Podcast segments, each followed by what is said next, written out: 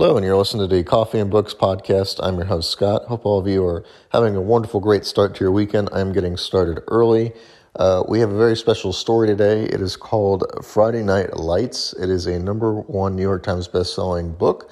It is also a movie and TV show, and we're going to talk all about it today. It is by the author H.G. Bissinger, and I am in the process of reading it right now. But before I go any further, just want to say a couple of things. Number one, thank you for listening to this podcast.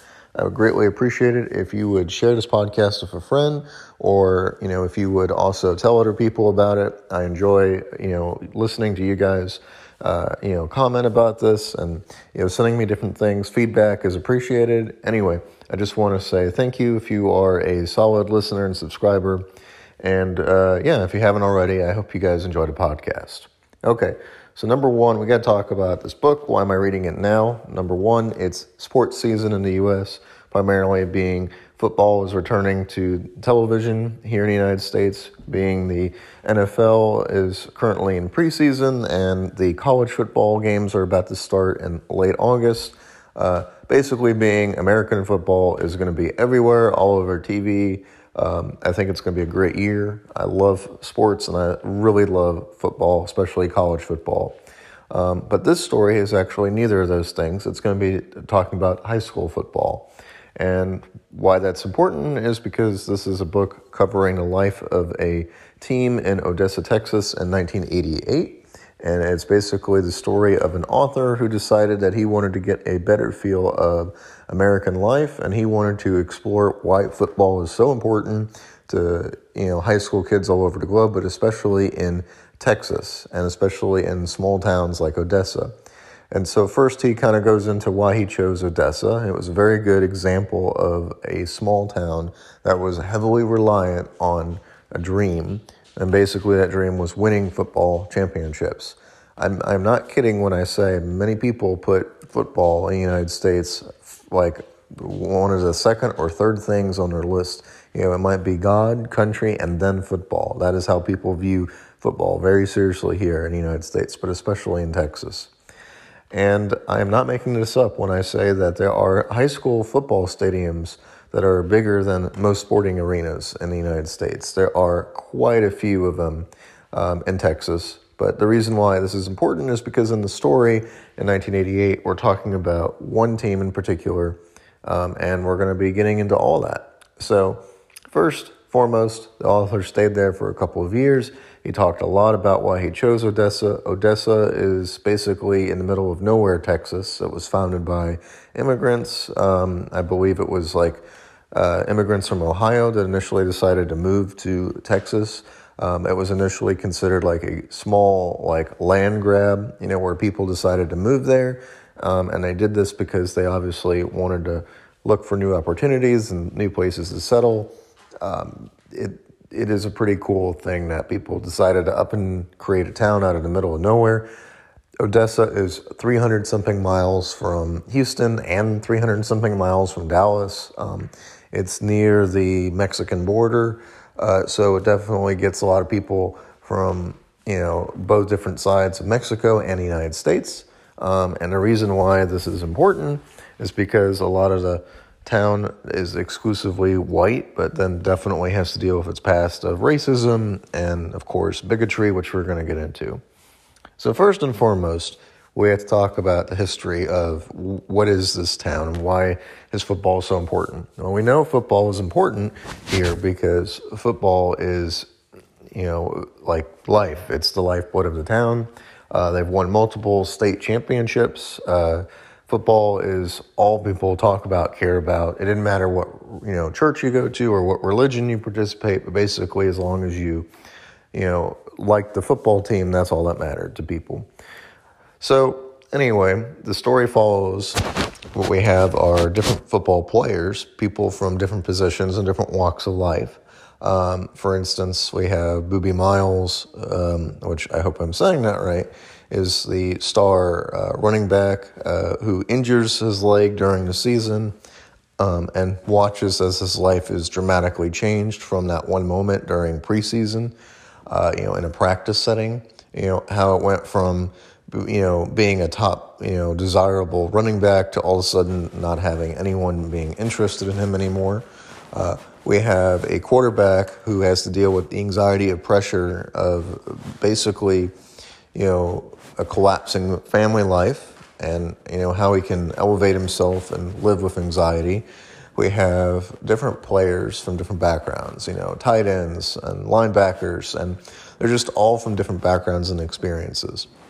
So when this book came out, I think it was very groundbreaking because it talked a lot about the racism that these kids grew up with. I mean, I'm not sure about you guys, but 1980s Texas does not sound like the most welcoming of places. And the reason why I say this is because, uh, you know, in the story, it's made very, very clear from the beginning that in this town, Odessa, Texas, that the white kids and the black kids, and then, of course, Hispanic kids, went to separate schools. And uh, this was done on purpose in order to basically, you know, keep the town a certain way. Um, and even after segregation and after civil rights movements and different factors, this town did not want to desegregate. You know, like they basically made it against, you know, their policies to try to even do something like that. So uh, even though you had politicians and the government trying to intervene and trying to prevent people from, you know, racism and desegregation, uh, it, it's you know like they tried to integrate the society is what I'm getting at. They tried to get people to interact with one another, and it did not work. And it was only when football came up that the decision was made that maybe it is not so bad if we can have some of those kids do come to our school and it led to a huge public debate. And basically, it did end up with a small form of integration where people did play with one another um, and sports. And football, in particular, is a very popular sport. And it definitely got the attention of different kids from both sides who are white, who are black, who are Hispanic, and it was like a big deal. Um, and it basically made the team better because they had a wider variety of kids to choose from. You know, if there's more kids to choose from, there's more variety, which means that you're going to get kids from different backgrounds, and you know, the more different backgrounds you have, maybe the more athletes you can get. Um, and so we basically start the season, like I said, in 1988. And what we're hearing is my cat, so you'll have to excuse me. Um, what we're hearing in 1988 is that basically this school surrounds itself with an athletic program but none of the other departments can get any money, uh, or at least enough money to cover the basic necessities that they need. Uh, the school is purely run on the profit of a football team, and if that football team falters at all, head coach is fired. So early on, we see the head coach faces enormous pressure in the season to even be remotely good because if he's not good and he doesn't win championships, then the town basically dries up. Um, Odessa was founded also for oil booms. So oil business is you know very popular in Odessa, but you know there's booms and busts, and when the oil ran out or when there's a bust, basically the town dries up. Money is harder to come by. So you get a lot of blue collar people who lived in Odessa. Um, and you get a lot of people from, like I said, different backgrounds who all kind of live together now. Uh, but in 1988, when, like I said, the season was taking place. Um, the story covers, like I said, the, the head coach, the different uh, players on the team, different coaching staff, different uh, you know boyfriends and girlfriends of players, and you know we're talking about cheerleaders and we're talking about why all that is so important. Um, but really, the, the tragic side of the story is that the school did not put a lot of effort into teaching the students and that's primarily because it was spent, like I said, making sure those kids could play football. They spent more on a computer, you know, for the football team than they would for the rest of the school. The rest of the school only had one computer to work on, for instance. They spent more on medical supplies for the football team than they did for the entire English department. Um, and there are multiple examples of this listed throughout the story. Uh, whereas, like, you know, they even interviewed students and they said, What do you do all day during school? Um, and many of the football players were basically just, you know, sit there, relax, don't worry about it. You know, we'll help you get, you know, the grades so that way you can go to school and focus on winning the team.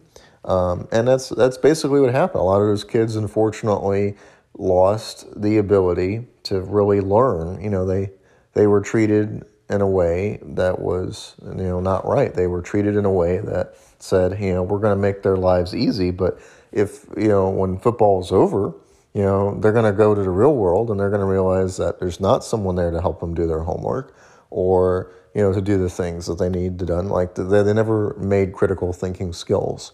Um, they interviewed a lot of the cheerleaders and they're they said, you know, what do you plan to do when you graduate? And a lot of them, you know, basically said they're going to get married and they're going to find rich husbands. You know, they didn't have the idea of going out and you know going to university and or going to college and getting a degree. You know, that idea never existed to them. You know, and the sad statistic is that you know even though there's all these professional you know, athletes that we think are everywhere, you know, a very, very small group of people actually do become pro athletes. Um, and so a lot of the time, you know, the, the best possible outcome for anyone who plays sports is that they would get a scholarship to go to college and that can provide them with an education. But many of these kids were never prepared to go to college because they didn't study in high school. And even if they did get accepted into a, you know, a university, um, you know, they would eventually get kicked out if they didn't study or they didn't show that they had good grades. You know, uh, there's even a big moment in this book and the series when you have the main running back. He's trying to read and he can't read. You know, he struggled with it. Um, he struggles with you know his English and writing, and it's just it's very sad to see that like you know there's this great you know powerful athlete, and he thinks of himself as invincible and then he gets injured and then he realizes well wait i don't have any other skills. Like i can't survive in this world without that. So anyway i just thought you know that was an interesting spin on the whole aspect. And you know i think the town eventually will realize you know that like we can't put all of our eggs in one basket. And you know like i said the story is just the the dream that these guys play great football and you know that they'll they'll keep the town alive and prosperous. And yeah that's the story of friday night lights you know just a great football story about what it means to have a dream you know to be a pro athlete and why these kids always dream of that. And you know like i said they came from very impoverished backgrounds and troubled backgrounds and how they tried to make something of their lives. It is incredible. Um, anyway so that's friday night lights. I hope to finish it soon and start a new book Anyway, thank you guys for listening. Hope you guys enjoyed the podcast today. Um, I'm going to say Friday Night Lights gets a 5 out of 5. It's definitely the best sports book I've ever read. Um, it's definitely up there with, you know, other great books. Um, it's very easy to read. You know, I think it does showcase what is wrong with small town Americana life, but it does also show what is nice about it. You know, like the idea of you know like going to a football game on a Friday night and spending time with your friends and family and just everybody just believing in this one obstacle they have to overcome in order to you know go to, to a state championship is pretty cool. So anyway, thanks for listening. Check it out. Friday Night Lights book, movie, TV show. Check it out. And uh, thanks again for listening.